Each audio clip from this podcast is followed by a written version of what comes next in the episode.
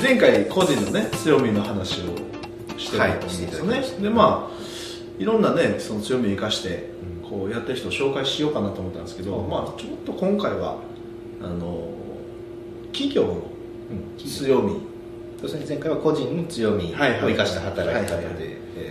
自己犠牲じゃなくて不労所得っていう考え方お話ししてもらいました強みに関して結構ねそのやり方っていうのはもう言い出したら多分何時間もかかると思うんですよ。強みの出し方みたいな。事業の強みの出し方。みたいなのを言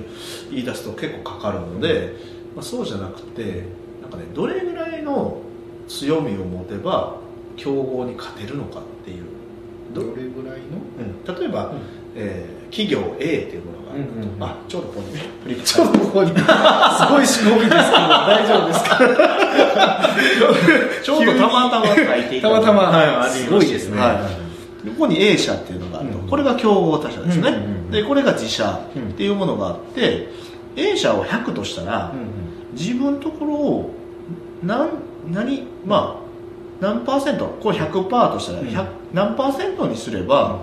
ね、この差が何パーセント開けば売上が1.5倍になって利益が2倍になるかっていうところでどれぐらいやったらいいんですか？みたいな、まあ、そもそも競合他社を調べてる会社も少ないんですけど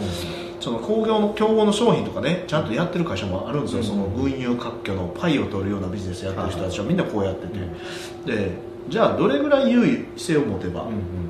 まあ、競合他社の商品よりどれぐらい優位性を持てば、競合他社のプロモーションよりどれぐらい優位性を持てばあの利益が2倍に持っていけるかっていう、これはクイズ形式でちょっと、いいですね。初初のクイズ形式。初のクイズ形式で。皆さんどう思うんですかね、うんうん、こう見ている人は何パーセントぐらいか。利益2倍ですもんね利益2倍ですから。これ木下さん知ってるんですかね？これ僕は知ってます、ね、まあ、これ知ってる、じゃあ答えにだクイズにならないならないんですよ。それダメですね、うん、あでも目の前にちょっとスタッフいるんで。あじゃあちょっと聞いてみましょうか。じゃあ入ったばっかりの新入社員なんで。ちょっとこうハードル高いかもしれないです。けど大月さんこれは大体？50%増し50%増し50%まあね売上とトントンぐらい。150%いけば売上も150%いくでしょと。で利益も2倍になると。なるほどね。なるほど。ちょっとよく考えたら競合他社より50%頑張って売上1.5倍って普通の話。普通の話です。これもしならなかったら逆に悲しいですよね。その利益が2倍になる根拠がよくわからない。頑張っちゃってるから。頑張っちゃってるから。でも正解はねこれね10%なんですよ。実は、う。ん、これ光ってないかな？大丈夫かな、うん、あの10%ですでたった10%をの共同優位性を持つだけで利益が2倍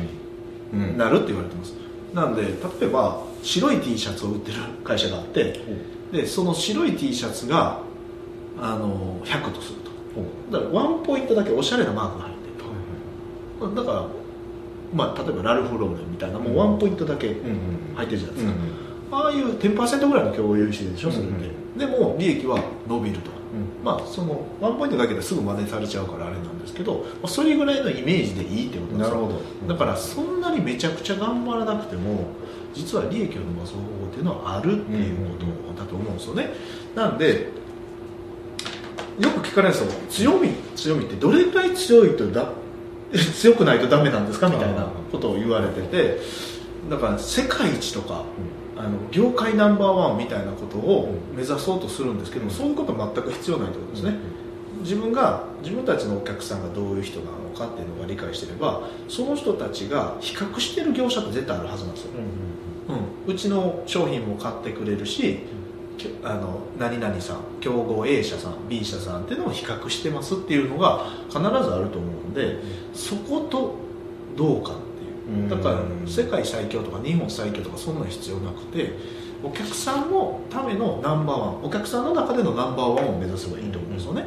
それで自分たちの強みがどこを伸ばせばお客さんのナンバーワンになれるかっていう戦略を組むことによってこの競合優位性っていうのが生まれて利益が倍に伸びてくるとそんなイメージかな。だからうちの場合はホームページ制作会社っていうのをああの競合他社に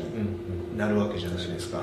だからお客さんの頭の中でホームページ制作会社やのにビジネス戦略ができるマーケティングのプロセスも提案してくれると。でセールスライティングの精度も高い、ってなってくると、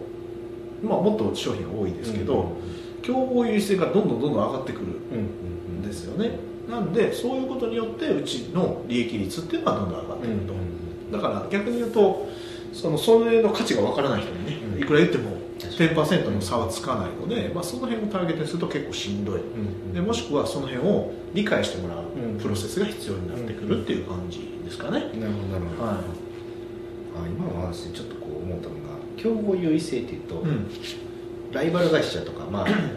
同業者と比べるとありますけど、はい、今のお話試験はやっぱお客さんいやもちろんそうでしょう逆に言うとそのお客さんは同じような欲求を満たすために、うん、競合他社じゃないところからもしようとしてる。例えば、うん、あのまあ綺麗になるあの美容室に行きますと美容室で髪の毛綺麗にするじゃないですか、はい、ほとんどの経営者というのは隣の美容室とか、うん、2軒先の美容室とかを競合他社って言うんですよね、はいまあ、競合店舗とするじゃないですか、じゃなくて髪の毛綺麗にするんやから、綺麗にするというサービスを提供しているところが競合他社になるんですよ、だから例えばエステサロンとかもそうだし、そのネイルサロンとかもそうだし、そういうところをちゃんと見て、アプローチしていくっていうことがすごい、調べるっていうことが大事ですね、そういう情報を取っていくっていうことがすごい大事。で、そこを意識していく。だから僕うちらで言ったコンサルティング会社もそうじゃないですか、全然競合じゃない本来ないはずなんですけど、絶対比べられるじゃないですか。ね、うん、そことの優位性をしっかり持っていくためにどうしていくかっていう話をしないといけないと思うので、まあ、あの隣の美容室だけじゃないっていう感じですかね、感覚的には。優位性はお客さんによって変わるっていう側面もある。あそう。お客さんを中心に考えた方が早いですよね、それはそうですよね、確かに、自分たちがあそこには分けへんとか言うててもね、お客さんにとっては全然違うジャンルの、会社やったりとかするわけじゃないですか、なんか前話しましたねそれも。ポカリスエットとあのアクエリアス。クエリアスみたいな話も一緒でお客さんからしたらポカリスエットは体がしんどい時に飲むんで、アクエリアスはスポーツじゃないですか、みたいな話と一緒で、あのそれを知らないアクエリアスコカ・コーラと大塚製薬のスタッフがあそこには負けたくないみたいなことでガチガチやり合ってても、これ何も仕方ない話ですよねお客さん視点じゃないですからね。そうそうそう、うん、まあ、上層部は分かってるけどスタッフは全然分からないとこうアクエリアスとガンガン競ってるみたいな,、なんかそれってまた全然違う話になってくるので、うん、お客さんの頭の中でちゃんと競合他社がいてでその人たちがあのどういうお金の使い方してるのかっていうのをちゃんと調べて、うん、えー、やることが大事じゃない。かだから僕はねアパレルの会社さんとか取引結構あるんじゃないですか、はい、あのね、お客さんのタンスをね開けてきてもらいました、うん、どうですか？要するにタンスの中には服入ってるわけじゃないですか、服を買ってるお客さん服いるわけですよ、全部出してきたらネームタグにブランド名とかついてるわけじゃないですか、それを全部控えてきてもらったんですよ。だからどこでどういう服を買ってるか分かるんですよ自分たちが競合と見てないところの服まで入ってるわけですよタンスの中に、じゃあこのパイを取るためにはどうしたらいいかって検討した方が面白くないですか、自分たちは大体売り上げで楽天とかねそういうのビッターズとかでビッターズって言わないけど、うん、ま あ 知ってる人は知ってる。まあ楽天とかでその売り上げが大体一緒のところを競合として見るじゃないですか、うん、でもお客さんのタンス開けたらそんなん一個も入ってなかったりするんですよ、だからどこを意識するかっていうのはやっぱお客さん視点で見た方がいいですよね、なるほど。面白いですね、面白いですタンスの中、タンスの中見てでその生活スタイルとかも全部ヒアリングしてもらってやってもらう。んですけどね、うちの会社もそうですよ。ホームページ集客にお金をかける会社が他にどこにお金使ってるんだろうって言ってリサーチしたらうちの商品サービスがガンガン増えていったみ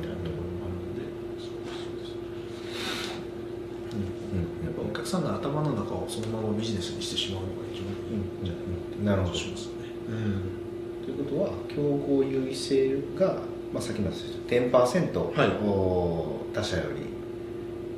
多ければ売上も1.5倍になって、利益も2倍になると、はい、でその競合優位性の10%を見つけるにはお客さんとかに踏み込んでいく。いや絶対大事でしょう。ということですね。はい、うんうんうんうん、わかりやすい。はい、うんうん、ぜひ10%の優位性を。自社でちょっと作ってみてください、ということで。ありがとうございます、はい